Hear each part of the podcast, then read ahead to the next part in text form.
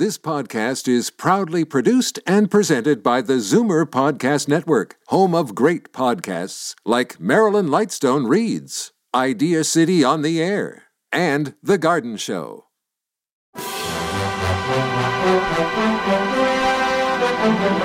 It's Zoomer Radio's Theater of the Mind with Frank Proctor. Open your mind as we fill your head with amazing thrills, chills, and laughs. Theater of the Mind. The best love programs from radio's golden age. Only on Zoomer Radio. Now, here is your master storyteller, Frank Proctor. Well, thank you, and welcome to the show.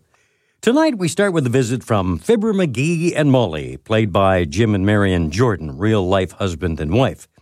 Their show originated when the small time husband and wife vaudevillians began their third year as Chicago area radio performers. Now, in their Luke and Mirandy Farm Report program, Jim played a farmer who was given to tall tales and face saving lies for comic effect. In the weekly comedy The Smith Family, Marion's character was an Irish wife of an American police officer. These characterizations, plus the Jordans' change from being singers, musicians to comic actors, pointed toward their future. It was also at WENR where the Jordans met Donald Quinn, a cartoonist who was then working in radio, and the couple hired him as their writer in 1931. They regarded Quinn's contribution as really important and, in fact, included him as a full partner. The salary for the program Smack Out and Fibber McGee and Molly was split between the Jordans and Quinn. While working on the uh, WENR Farm Report, Jim Jordan heard a true story about a shopkeeper from Missouri whose store was brimming with stock, yet he claimed to be smack out of whatever a customer would ask him for. For station uh, WMAQ in Chicago, beginning in April of 31, the trio created Smack Out, a 15 minute daily program that centered on, guess what? A general store and its proprietor, Luke Gray, paid by Jim, a storekeeper with a penchant for tall tales, and a perpetual dearth of whatever his customers wanted. He always seemed to be smack out of it. Marion Jordan portrayed both a lady named Marion and a little girl named Teeny, as well as accompanying the program on piano. You know, during the show's run, Marion Jordan voiced a total of 69 different characters. Here's an episode that first aired in 1940. The Johnson Wax Program with Fibber McGee and Molly.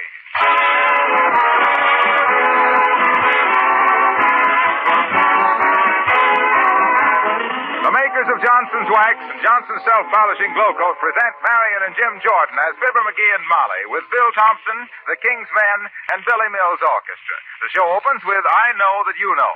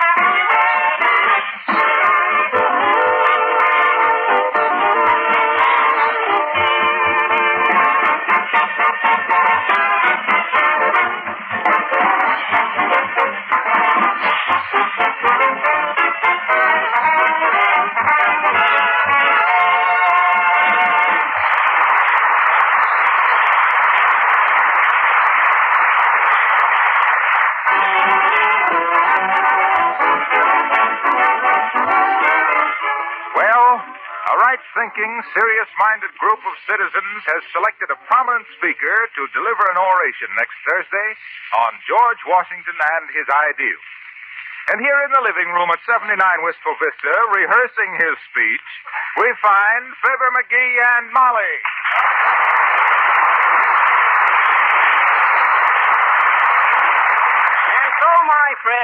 Let us look back at those fearful days at get, uh, Bull- uh, uh, Valley Forge. When discouraged and ragged, a little band of faithful men listened to their leader as he talked to them across the campfires. America's first fireside chat. My friends, he says. McGee, what on earth are you talking about? I'm rehearsing my speech, Molly. Men, we must cross the Delaware tonight. One if by land, two if by sea. Stop your malarkey now, Fibber McGee. What'd you say? What's this all about? I told you it's my speech. I'm talking on the subject of George Washington and his ideals in front of a large and important group next Thursday morning. Oh. Hey, how, how's this for a gesture when I talk about crossing the Delaware? With my hand up to my forehead like this, like, like I was looking into the distance. Hmm. You look like a sinus headache looking for an aspirin. and uh, who is this large and important group you're going to dazzle with your electrocution? It's it's elocution, not electrocution. I know it. I was just pulling a switch. And if you must know, I'm speaking to the Wistful Vista Grammar School pupils. hmm. Heavenly days. The whole student body? Well, no. Just the fourth grade. Ah, the poor little things. And what time of the day will this leaking gas be detected? At 11.30 a.m. 11.30. Yes, sir. Do you mean those innocent little kiddies have to take that stuff on an empty stomach? Oh, Molly, I suppose you don't think I'll do right by George. By George, I don't think you could. Molly, you surely you ain't accusing me, uh, Fibber McGee, your own husband, of, of, of toying with the truth. Toying with it. You'd make a municipal playground of it. Did you ever tell the truth for one solid hour? Why, of course I did. McGee, Well, I bet I could if I wanted to. what'll you bet? Anything. All right. I'll tell you what I'll do. I'll bet you a box of cigars against that fur coat I've been wanting that you can't tell the truth, the whole truth, and nothing but the truth for one hour. A box of cigars against that fur coat? Right. Well, as the castor oil says when it heard the baby whimper, I think I've been taken.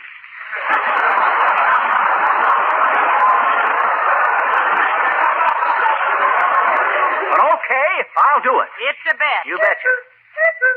It's two o'clock, and for the next 60 minutes, you tell nothing but the truth. Right. And I don't think I'm going to like it either. Well, you've made your bet. Now don't lie in it. Now remember, for one whole hour, you'll have to. Somebody at the door, Molly. You answer it. My foot's asleep. Is that the truth? Well, no. The truth is, I'm just too lazy. now we're getting somewhere. Well. Come in. Hello there, daughter. Hello, Johnny.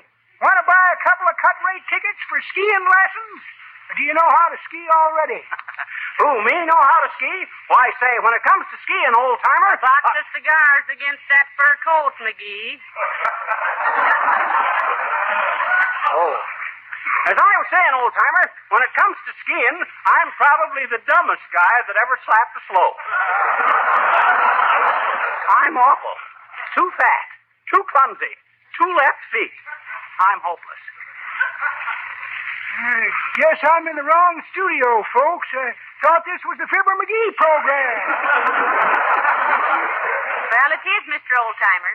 Me husband has just made a bet to tell the truth for one hour. And believe me, the next 55 minutes are going to crawl around, crawl around like a beetle with a bunion.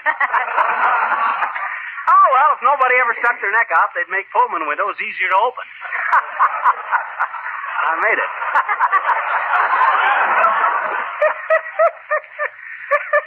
That's pretty good, Johnny. But that ain't the way I heard it.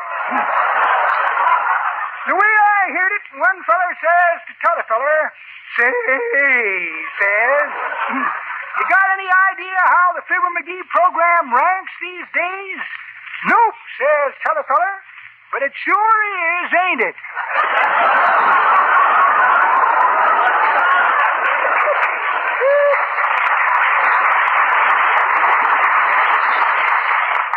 Well, Johnny, if the truth gets too tough for you, remember George Washington. Huh? The reason he wore a three-cornered hat was because he was always getting backed into a corner.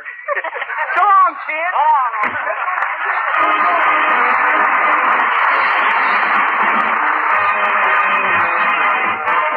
better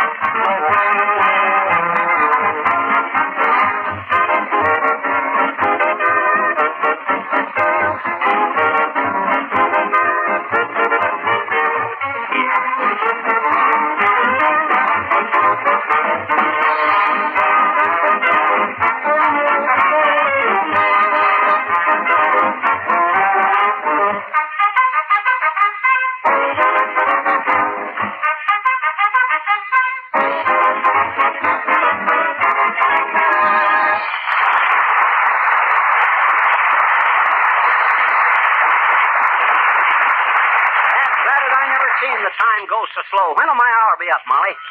I'll get it. Hello? Yes? Huh? Oh, you're taking a radio poll, eh? Oh, I see. What? Well, have I got to answer that, Bud?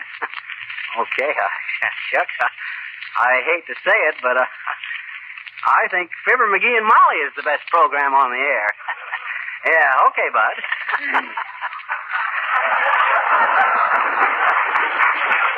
Well, if conceit. Of all the peanut fed, hickory smoked, sugar cured hams I ever heard. Wait a minute, Molly. That ain't fair. I had to tell the truth, didn't I? Oh, dear oh, old. Shucks. Who's that there at our door? Wait till I peek out the window. Oh, it's Mrs. Uppington. Oh, you mean old 395? Why, three ninety five. That's as close as she'll ever get to the 400. Don't you get it, Molly? I says. Ain't funny, McGee. Okay. Come in.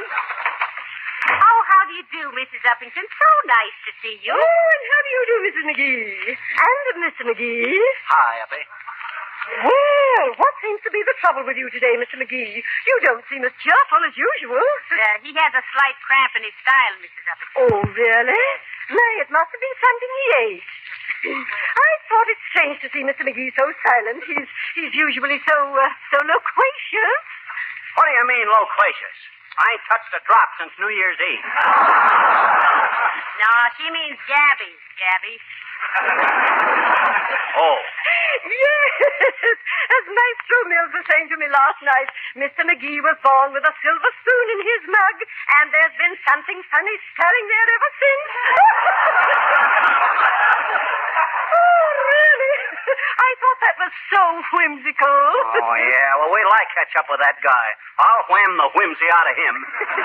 oh, now, Mr. McGee, really, I didn't mean that. Huh? Uh, well, um, uh, what I came over for, Mrs. McGee, was to get your opinion of my new hat. Oh, tell me, how do you like it? It just arrived from Paris. Oh, why, it's simply divine. It really is. So uptown, so, so, uh, chic. Uh, uh, do you like it, Mr. McGee? Huh? Uh, you want the truth, Uppy? Why, uh, yes, yes, I do. Okay, you asked for it. Uppy, that hat. Oh, McGee. Huh? Will you get me a glass of water? I think I feel a little faint. Oh, my, you poor dear. Why don't you sit down there? Uh, but getting back to that hat.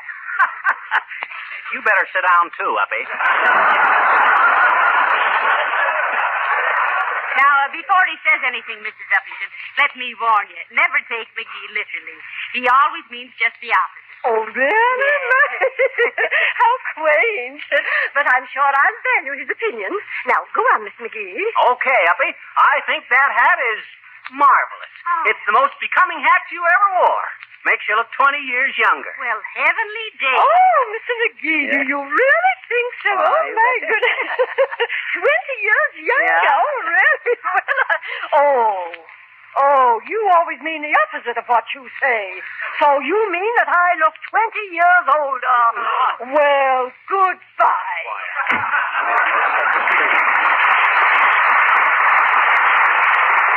Oh, now look, McGee. Let's call the bet off. It's too nerve-wracking. Why, Molly, you mean you want me to lie about things? Yes, I do. I mean, no, I don't. That is, I don't want you to lie when, uh, well, at least you might be diplomatic. Oh, why did I ever start this thing? What makes you so contrary? I ain't contrary. I'm just keeping my word. When Fibber McGee says he'll do something, he's going to do it in spite of you can't say it on the radio or high water or something like that there. Oh, it's Mr. DePapolis. Oh, hi, Nick. What's on your mind? Hello, Cupie. Hello, Fizzer. I'm making a goodwill detour because I'm trying to find out why my customers is staying away from my candy kitchen in such a big crowd. If all the people who are not doing business with DePapolis are laying end to end, I'd step on his face. Well, I'm sure I don't know why your business is so bad, Mr. DePapolis. Well, I know. You do, Fizzer? You betcha. Then tell me what is wrong before I'm going into bankruptcy. Now, uh, McGee, please don't. Now, uh, look, Nick. In the first place, your sandwiches are too thin. Oh. People that eat in your joint don't pry a sandwich apart to see what kind it is. They just hold it up to the light. Oh, be a little more specific, Fizzer. What kinds of sandwiches are you referring to? Well, your minced ham, your minced olive sandwiches, for one. Oh, well, it is hard to mince an olive, so it is making a decent showing between two slices of bread. I think Mr. DePapolis' candy is very good, McGee. Oh, yeah? Well, while I'm telling the truth, the whole truth, and nothing but the truth, let me tell you what I think of his candy. Sure, go ahead, Fizzer. But be kind to my chocolate rabbits. They might be somebody's mother.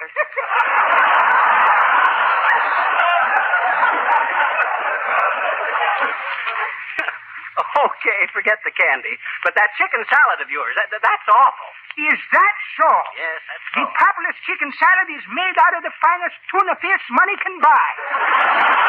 Why, of course it is, Mr. DePapolis. McGee, now you've said enough. I ain't said half enough. Nick, your coffee shop is the place where every good little soda mint tablet wants to go when it dies. Do I make myself plain?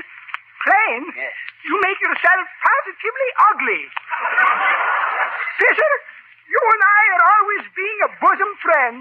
But one more smart cracks from you, and one bosom is finding a carving knife in itself, and guess who? So long, Snoopy.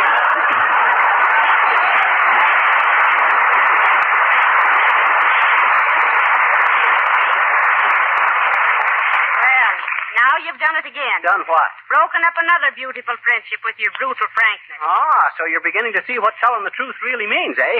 Well, that's the way. Why, I mind the time I was elephant hunting in Africa. I was up on a high. Oh, hold on there. what am I talking about? I never been in Africa. Nice recovery, dearie. Well, thanks. But yes. Well, hello there, folks. Say, I hear Fibber's going to make a speech at the uh, grammar school pupils on Washington's birthday. Yes, he is, Mr. Wilcox. How do you know? Well, I just came from the school. I had to make a speech there myself to the class in domestic science. I Oh, you did, huh? Well, what was your subject, Mr. Wilcox? Said he, with a sly wink at Racine, Wisconsin. Well, I talked on the subject of uh, too many cooks can't spoil the linoleum when it's protected with Johnson's self-polishing glow coat. Cute title, isn't it? Very. If it leaves you any time for your speech. Well, I didn't need much time. I just told the pupils how they could keep their kitchens so much more clean and bright and cheerful with Johnson's Glow Coat. That's right. Because if they spilled a little gravy or a gop of goulash on the linoleum, they could just wipe it off with a damp cloth, you see. That's absolutely correct. Oh, of course, Johnson's Glow Coat was an old story to most of those youngsters. Their mothers have been using it for years. And Mr. Wilcox is absolutely right. It's true, every word of it. What? He said everything you've been saying is true, Mr. Wilcox. You betcha. It certainly is. Well, I'll be a. You mean I could come in here and talk about our product without being subject to a lot of heckling that. My gosh, I've seen everything now. So long, folks. Now, look, McGee. It's all very well to tell the truth, but do you have to work so hard at it and frighten all our friends? Molly, when I say I'll do something, I do it. No halfway stuff with me. I'll. I'll answer it, McGee. I'm getting afraid to have you talk to anybody. No, sir. I'll talk to him myself. I feel kind of tough today. Feel like the organ grinder that always went around with a chimp on his shoulder. Hello? Who? No, Mr. Gildersleeve isn't here, Mrs. Gildersleeve. No, I ain't seen him since, oh, well, since last Wednesday.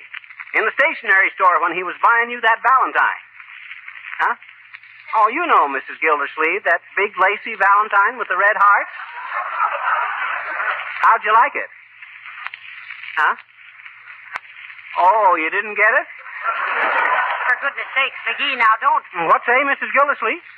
Oh, sure. Your husband even wrote a little poem on it for you.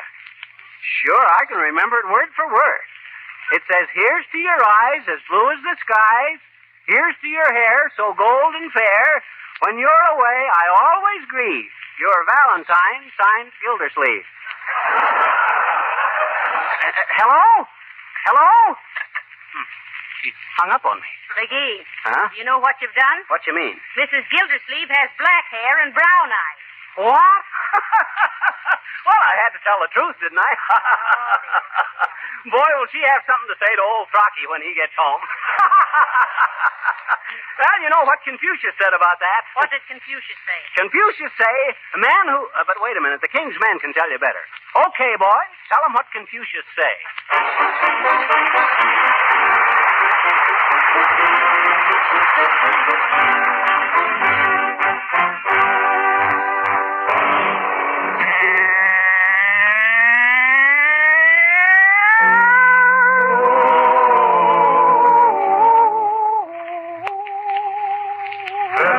Years ago in Park Cafe there lived a mandarin.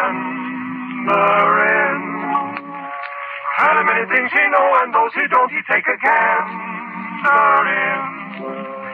Like to make he talk talk all same like Mr. Wally Winchell. Confucius say a boy a girl a moon. Wedding bells ring out in month of June. Wee, wee. Ding dong. Confucius say a girlie act too shy. Boy, never say. Good night, he said. Goodbye, forever. Oh, Confucius, very, very wise, bring confusion in disguise. All day long he sing his song and mumble in his beard. Oh, little China boy, listen what he say, never learn a chop chop thing. Confucius say all chorus girls are grand. Well, always write them letters in the sand. Confucius say if you write love in note, Uh-uh. You'll have to write big check one iceberg coat. Mean chinchilla. Oh, Confucius, very, very smart, all the way to Curly's heart. All day long he sit and think he real Joe Miller chink. He make a wisecrack long ago, now same wisecrack on the radio. He sticky neck way out, but him a clever so and so. Confucius say a wolf is at your door. Remember, he make nice rugs for the floor.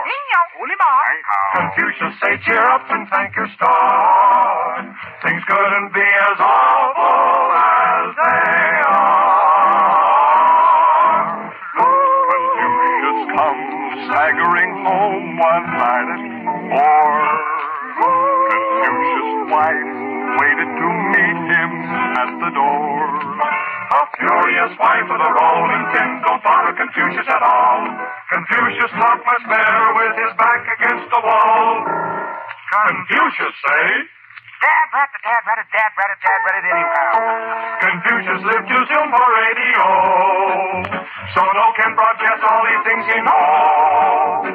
But if Confucius him alive today, Confucius say, 哎，永不用问牙有是个走走走，是个走几道你马定正，哦，Johnson's wax。 remember what Confucius said.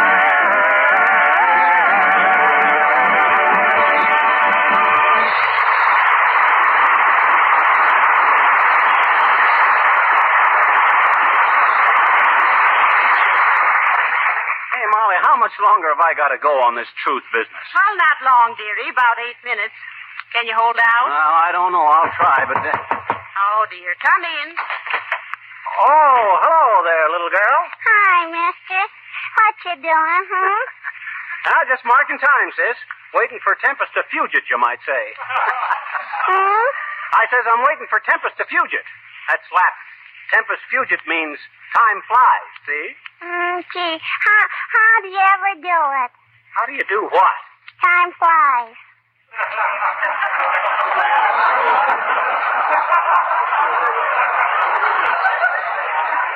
Look, sis, I ain't timing a fly. I'm telling you that. Oh, never mind. All righty. Will you tell me a story, mister, please? And will you please, mister, do you tell dandy stories, I bet you? Why, sure, sis. I ever tell you about the time I popped the bear single-handed? Gee, did you really? Did I? Well, sir, here was this great big bear. McGee, remember the fur coat? Yeah. This bear had a coat of fur so long. Huh? Oh, oh, oh, the fur coat. Oh, you know, I, well, I'm sorry, sis. The bear I meant was a little teddy bear, and I was only three years old at the time, and he got the best of me at that. I'm sorry. Mm, that wasn't a very good story, I betcha. Well, I know, but I'm working under a kind of a handicap today.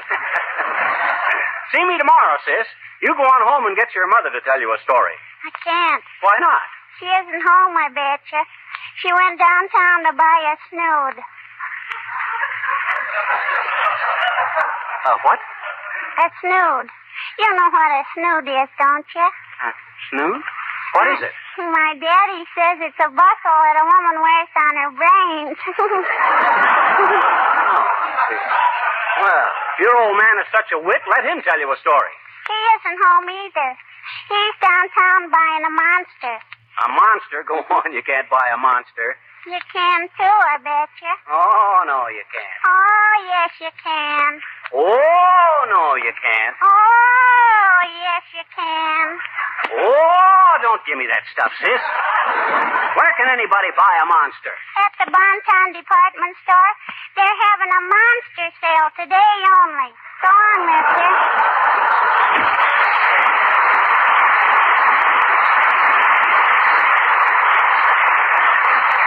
Think I'll wait for Dollar Day and go down and buy a few bucks.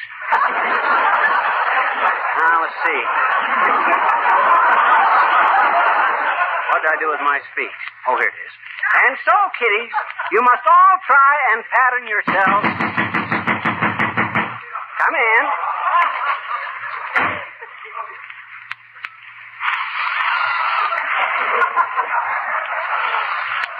Now, look here, McGee. You've interfered in my life once too often. Now, now, now, now, take it easy, Gildersleeve. And quit pointing that gun at me. I can explain everything. Or can I? Now, uh, you see, Mr. Gildersleeve, McGee thought. that- McGee never fought in his life. Oh, is that so? You can't talk to my wife like that. About me. I can't, eh? No. I'm a desperate man, McGee. You're trying to break up my home. Huh? You told my wife I sent a Valentine to another woman. I never know such a thing. I told her you sent it to her. But I didn't send it to her. I sent it to my Aunt Fanny. Yes, yes. Your Aunt Fanny. So help me, McGee. That's the truth. But my wife won't believe it. And just for the trouble you caused me, McGee, I'm going to take my revenge right now. Put down that gun, please, Mr. Gildersleeve. It's too late. Now, wait, Gildersleeve. You, you wouldn't shoot a guy with glasses on, would you? Where's my glasses, Molly? One side, Mrs. McGee, I'm not a very good shot. One, Oh, dear, what have I done? two. You'll know in a minute, Molly. Oh, thank goodness.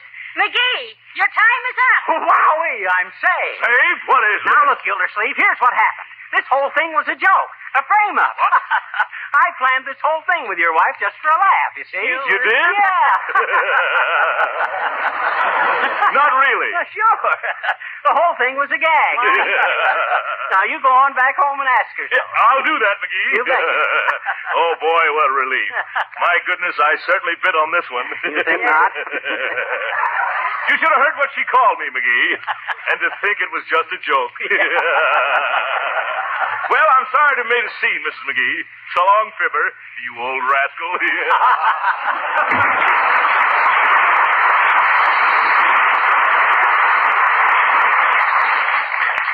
Oh, dear, oh, dear. Phew.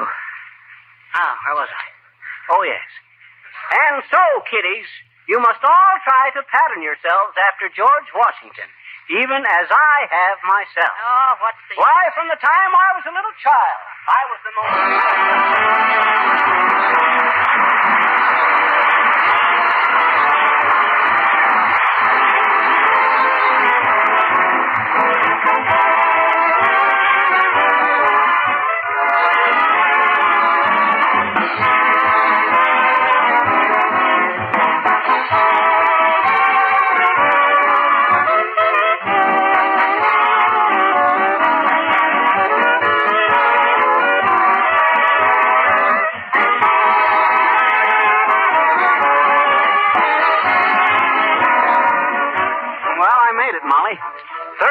3,600 seconds without telling a lie. Ah, that's right. Yep, and it's a load off my mind, too. What do you mean? Well, now I don't have to buy you that fur coat.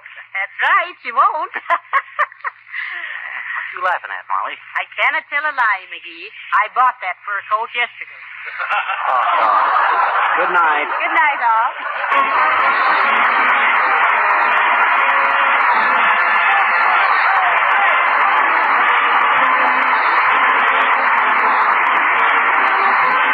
This is Harlow Wilcox speaking for the makers of Johnson's Wax and Johnson's Self-Polishing Glow Coat, inviting you all to join us again next Tuesday night at this same time. Good night.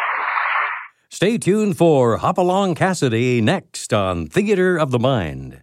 You're listening to Theater of the Mind on Zoomer Radio, AM 740 and 96.7 FM in downtown Toronto. Time now for William Boyd as Hopalong Cassidy.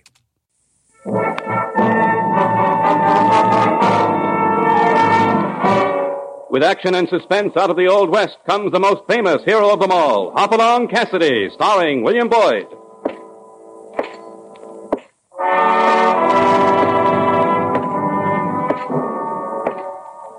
The ring of the silver spurs heralds the most amazing man ever to ride the prairies of the early West. Hopalong Cassidy. The same Hoppy you cheer in motion pictures, and the same California you've laughed at a million times. Raw courage and quick shooting have built a legend around this famous hero. Hopalong is a name to be feared, respected, and admired, for this great cowboy rides the trails of adventure and excitement. William Boyd as Hopalong Cassidy, and Andy Clyde as California. Well, Hoppy, what about our story? Several folks have asked me how I found so much adventure in those early days of the West. The answer is there was always plenty for a man to do just minding his own business. But sometimes trouble popped up when you least expected it.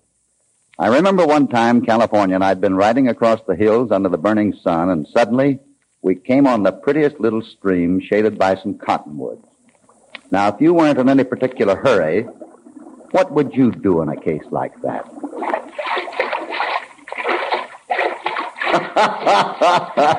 yeah, you guessed it, and that's just what California and I were doing.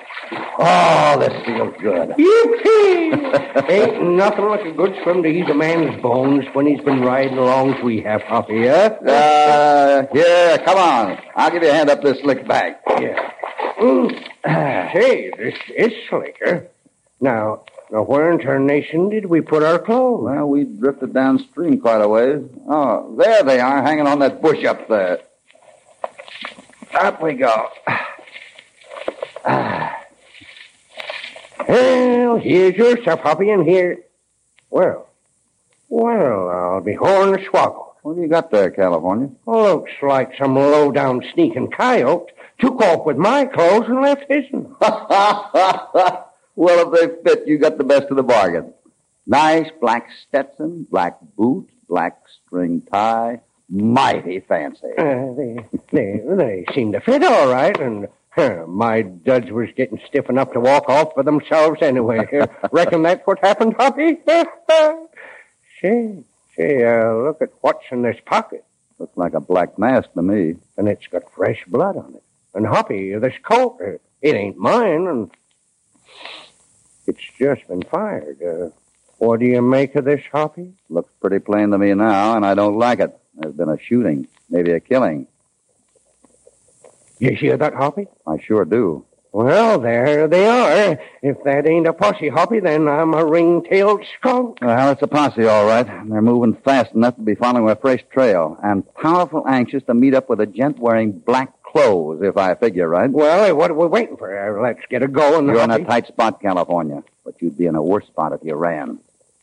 We've got to explain what really happened. Uh, yeah, and, and if they don't believe someone switched clothes with me, uh, then what? Uh, way they're riding, they mean business. Here's what we'll do. You stay and try to explain. The posse hasn't sighted us yet, and I'll slip around back of these cottonwoods. If they don't believe you, I'll make my play. Hurry. Uh, they're starting round the river bend. That's it, Hoppy.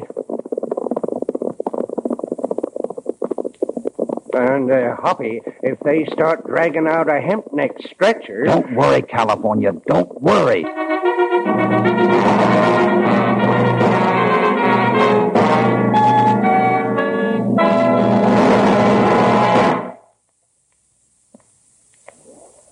Now, back to Hopalong Cassidy and the Killer in Black.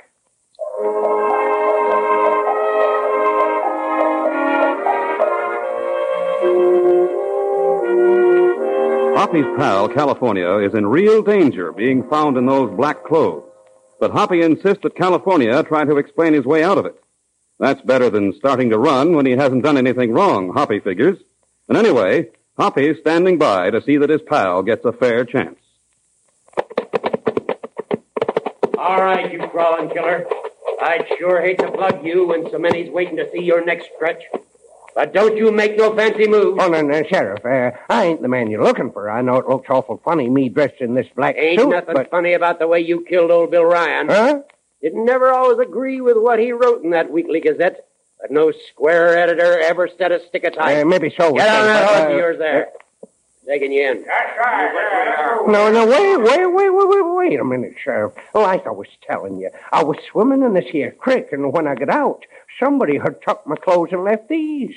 I never shot nobody. I, You'll I- get your chance to tell that one in court, mister. But I'm afeard the jury'll just die laughing. Now get up on that horse. No, no, no just let me tell you, Sheriff. You, you, you, you gotta believe Shut me, up. Sheriff. Start moving. Get him up, Sheriff. I got Like you And next time I'm not shooting in front of your feet. Don't know what you think you're doing back in them bushes, stranger. But you ain't getting away with this. I'm not doing bad so far, am I, Sheriff? California, take up a collection of shooting irons. So that's the name, huh? Seems I've seen that face before, too.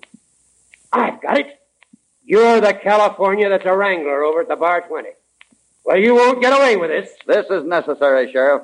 Start walking back to that butte over there, all of you. And don't look back. When you get there, turn your horses around and walk 'em back. Your six shooters will be here waiting. You're going to regret this, mister. Start walking, Sheriff. All right, I'll walk. Oh, no, you done it, Hoppy. Let my name slip out. No reason to hide your name, California. No, it's that the sheriff thinks I killed a gent, and once he ever catches up with me, he, uh, he ain't exactly gonna love me, and uh, especially after this play of yours. Well, I hate to cross up the law, but this lawman was blind. If they'd taken you in, I don't think you'd have had a chance. Maybe I ain't got one anyways. Well, uh, well, uh, what do we do now, Hoppy? Do?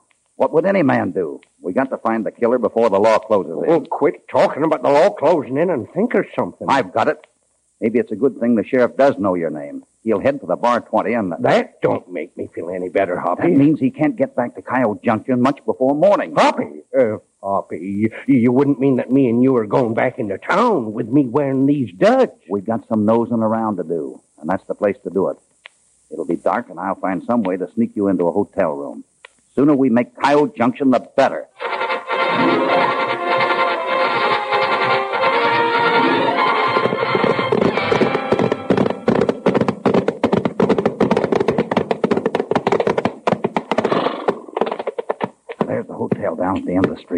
Tie up here, and I'm going to get a room. You go around back to the hotel and wait. If I can't get the right kind of room in a few minutes, I'll come back there. Right, Hoppy. Do your best.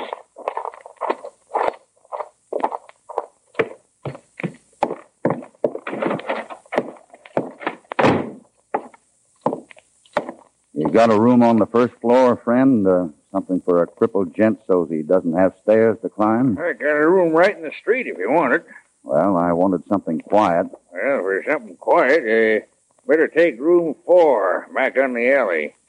Hey, what was you to think if I told you there was a killing here this afternoon? Why, uh, why, you're kidding. Oh, I ain't a kidding either. Some fireman stuck a colt in old Bill Ryan's rib and told him to hand over his money. And what did Mr. Ryan do? Why, old Bill waded right into the guy. Wouldn't take orders from nobody. Took a slug in the shoulder, another in the hip. Just kept moving in. My, my. Finally, the third slug caught him in the gizzard. His poor wife's in the back room, seen it all. You don't say. Well, if it's that rough around here, I'd better take the quiet room on the alley. Uh, yeah, well, just try your room on this line here. There, that ought to do it. Yeah, here's the key.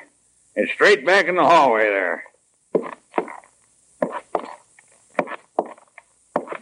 Say, uh, uh, isn't it kind of funny the hold-up man didn't stick up the bank? Uh, not much money in a newspaper office. Well, not so funny if you know this town. Bank's been robbed so much they got three sheriff's deputies working as clerks, waiting for the hold-up men to come back. Besides, old Bill Ryan kept his bankroll on his hip, and everybody knew it. I see. Well, good night, friend.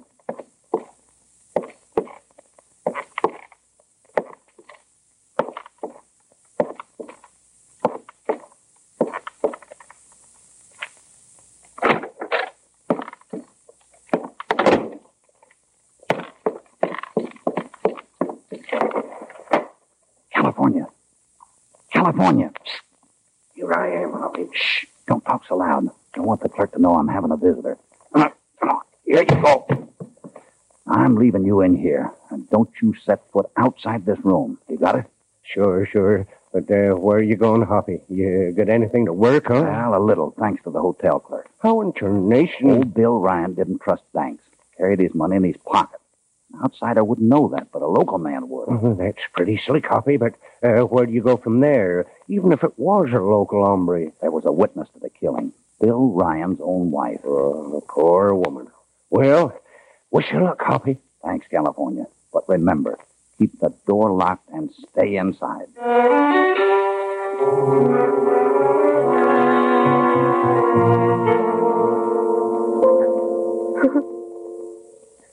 I I hated to break in on you, Mrs. Ryan, knowing your sorrow, but, but I know you want the real killer brought to justice.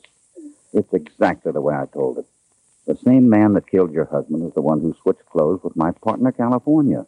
You, you sound sincere, Mr. Cassidy. I, well, I do believe you. But if California didn't kill my husband, then who did? I don't know yet, Mrs. Ryan, but you can help me. Will you? Will you try? You bet I'll try. What do you want me to do? Mrs. Ryan, your husband was a man who believed in printing the truth. The sheriff told me that much. He was a crusader, Mr. Cassidy. He loved this town and wanted it kept clean. When he saw evil things, he did his duty. Even if it meant making a few people angry? Yes, that's true. Nick Lyman, for one. Nick owns the Lucky Chance Casino. And what did he print about Lyman? That you could watch Nick Lyman's roulette wheel all night and never see a winner. Well, the sheriff sure had it right about your husband's courage. Yes. And the sheriff was a mite put out himself. With election coming on, Bill was making some pretty pointed references to the wave of bank robberies we've been having. And there's one more person who didn't like Bill. Who's that, Mrs. Ryan? Sam Fleeson, the banker's son-in-law. How does he fit into the picture? All three of the holdups this last month were during the noon hour when Sam was alone in the bank. Hmm. Maybe the bandit figured he had a good thing. Maybe. But my husband didn't think Sam put up enough of a fight. Well, let's supply Sam Fleeson with a motive, too. Now, uh, he wouldn't just happen to be a fellow who wears an all-black outfit. Black tie, black Stetson. I don't think that'll help much, Mr. Cassidy.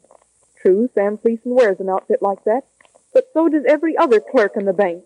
And so does Nick Lyman when he's at the Lucky Chance. So, I'm afraid you're right back where you... Something's What? happening down the street. Hard to tell what. I'll blow out the lamp so we can see better. Why, it looks like a mob, and and they're heading right this way. They sure are. And there's a lot of them. They're all following the sheriff right up to the jail. So they are, Mrs. Ryan. So they are. They're still milling around outside that jail. I can't imagine. Mrs. Ryan, if you'll excuse me, I'm going down there. But why, Mr. Cassidy? Because the sheriff wasn't alone, Mrs. Ryan. My partner, California, was handcuffed to him.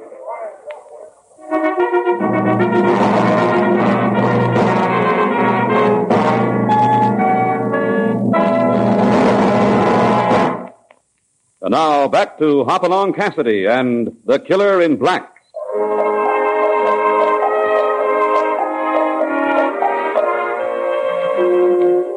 California has been led into the jail, and an angry mob mills about threateningly outside, eager to avenge the murder of Bill Ryan. Now, what do you want? I just happened to see you bringing a friend of mine, Sheriff. And you ain't very particular about your friends. This one happens to be a killer. That's your idea. I've got mine. Talking kind of big, ain't you?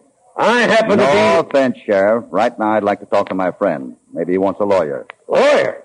The way that mob sounds, I'm afeard there's no time nor use for a lawyer. I'm going back there, Wait a minute, stranger. I never forget a voice. You're the gent who was hiding in the brush this afternoon. Sheriff, I can Now, wait a minute. Hand over your gun. I got you covered. Now turn around and back over here, gentle like. Well, looks like you got me, Sheriff. I'll go to my cell peaceable. You want to see your pal California, huh? Well, you can have a nice visit because you're going to be in the same cell with him.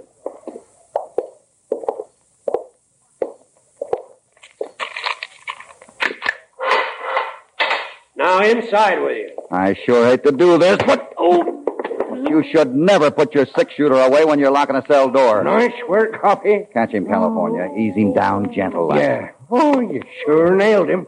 Uh, but from the way he's breathing, he ain't going to be out too long. Why'd you leave the hotel, California? Well, uh, well, uh, I heard a noise and looked outside, and there was a feller carrying a bundle, a bundle of my clothes, and headed straight for Coyote Creek with Are you sure? Sure as a heifer looking for her calf.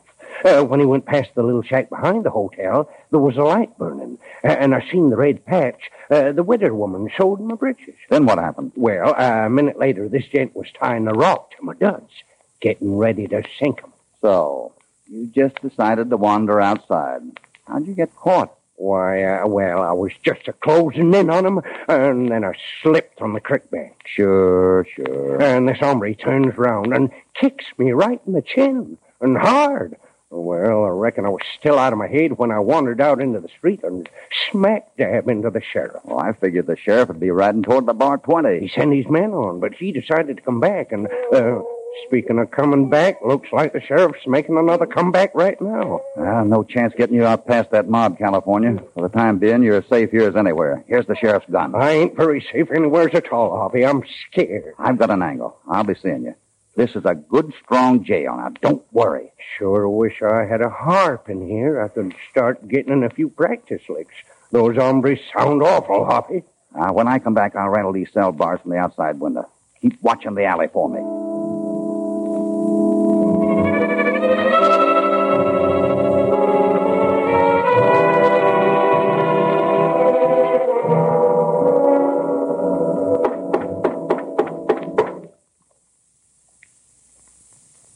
Want in, just shove the door. You must be Nick Lyman. Your faro dealer said I'd find you up here. If you're squawking because you got cleaned out downstairs, skip it. Boot Hill's full of gents who made cracks about my gaming tables. Yeah, I guess old Bill Ryan was the last to make himself heard. He's dead, all right, and I can't say I'm sorry. Wait a minute, stranger. Just how did you mean that crack? Like you think I meant it. If anyone had a reason to murder him, Lyman, you had one. You're getting kind of careless, ain't you, stranger? That shooting's only a sample. Look at your right sleeve. One through there and two through your hat. well, I've got to admit it was good shooting. Which reminds me, never talk to a gent again when he's got his hands out of sight behind the desk. There's seven notches on the shooting iron, stranger, but there ain't none of 'em got there because a man was only flapping his jaw. When I kill, it's because the other gent went for his gun first. Now, if you want to start for your gun, go ahead. And if you don't, turn around and walk out peaceable like. That's just what I'll do. Walk out peaceable. And thanks for the information. you didn't get any information out of me. You're wrong, Lyman. And it's probably the first time in your life you're not betting on a sure thing. So long.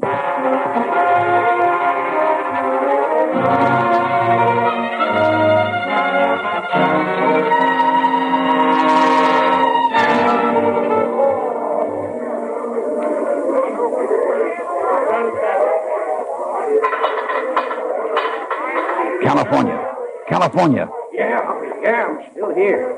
But I wouldn't be if I was a gopher. I'm getting more to work on, California. So am I. Something awful important just happened. Look down the alley. See the little shack where the light's burning? Well, that's where the gent was standing when he tossed your duds into Kyle Creek. Yeah, and whoever he was, he must have done some thinking, 'cause he just come back. Where'd he go? I seen him go into the shack.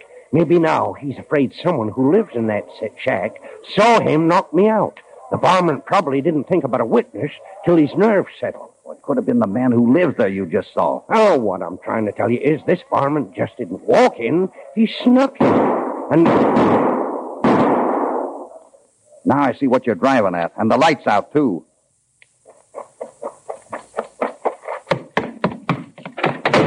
Oh. Now, just a minute. I'll get a light. Oh. Now, Oh, there you are, friend. Oh, I, I ain't hurt too bad. Just grazed my shoulder. What happened? That's what I want to ask you. I don't know. I was just fixing my supper when this fellow rushes in, blazing away. Lucky for me, he couldn't see me too good from the doorway. I'd be a goner. Did you get a look at this fellow when he came in shooting? No, sir, but if an I did, I'd be lighting out for the varmint right now, by gutters. Well, maybe I can save you the trouble. Mr. Cassidy? Right now, you better look after that shoulder of yours. Mr. Cassidy? What is it, Mrs. Ryan? How'd you find me here? Oh, California. Down at the jail I just left me, California What's up? told me. The mob's cutting down a tree. They're going to use it to batter down the jail door. How much longer will it take? Half an hour at most. Horrible. I tried to reason with them, but they wouldn't even listen to me. I've got just one more trick to play, and if it doesn't work, well, I. I'm afraid it'll be too late. Those men are sure California killed my husband. They're wild. Where will I find Sam Fleeson, the banker's son-in-law? He lives in the house behind the bank, but he's out of town. I'm hoping he's had time to get back. Now listen carefully, Mrs. Ryan. I want you to hide right here beside this shack. There's something you will have to hear. But I don't understand. My friend's life may depend on it. Please do as I ask. Goodbye, Mrs. Ryan.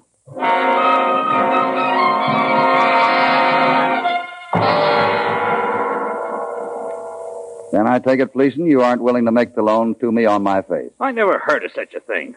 First, you break in on me when I'm tired after a long trip, and you try to borrow money when it isn't even banking hours. Finally, you can't even offer any security. Well, I guess that's it then. But I told you why I had to ask for it. My partner was carrying all our money. Well, and- that's too bad. But I can't do business with you. Now, if you'll leave me alone, I'll try to get some sleep. Good night, Mr. Fleeson.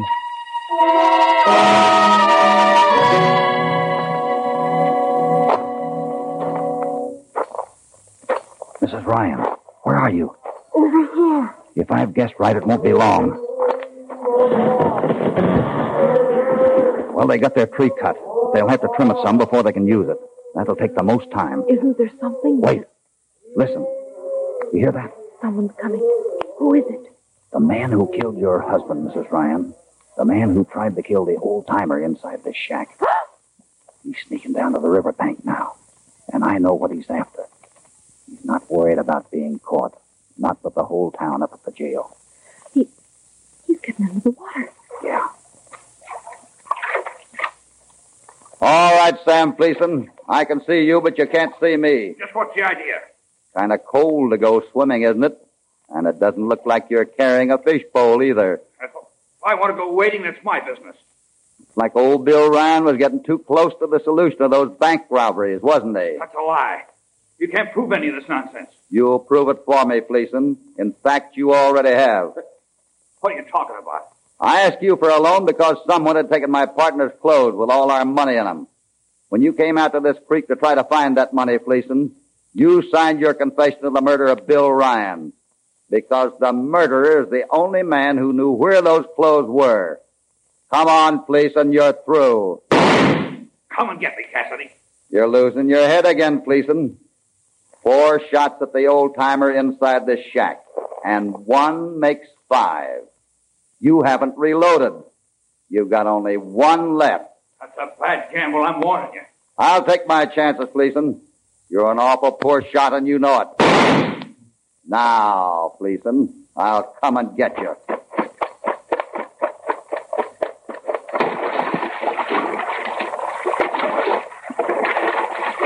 This gun's empty, but I can sure clout you with it, Cassidy.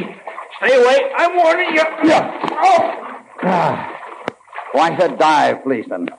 Now, up, up, up you go. And down you go again.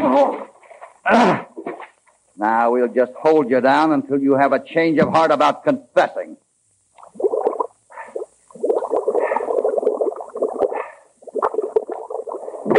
Oh, oh.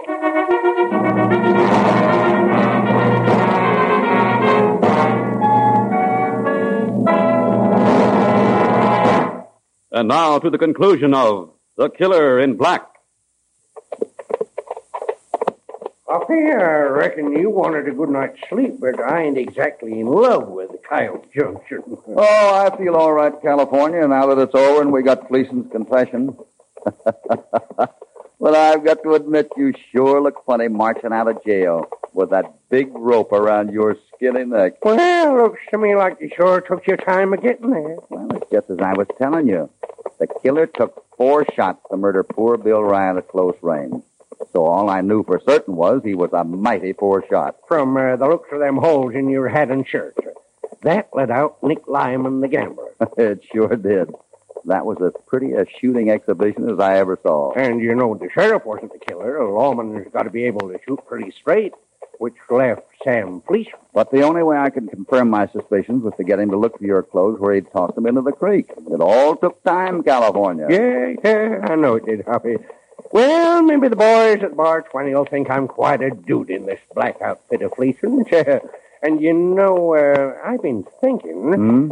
If I didn't know you so darn well, I'd suspect you was in cahoots with the killer right from the beginning. What? Well, uh, it was just 'cause I was dressed all in black that I had such a narrow escape. Yeah? Yeah, and this time riding out's the first time I can remember in ten years that you ain't been dressed all in black.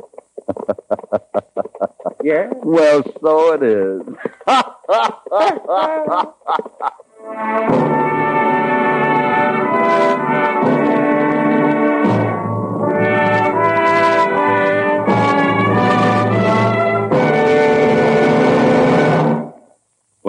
Hoppy gets his man again, and this time it's the killer in black.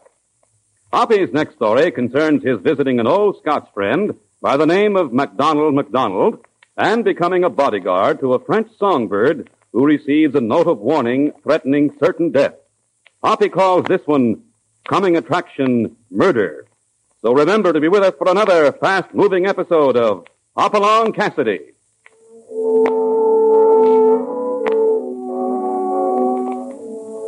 Hopalong Cassidy, starring William Boyd, is transcribed and produced in the West by Walter White, Jr. The Killer in Black was written by Sidney S. Swirsky and Dwayne Yarnell. All stories are based upon the characters created by Clarence E. Mulford. This is a Commodore production.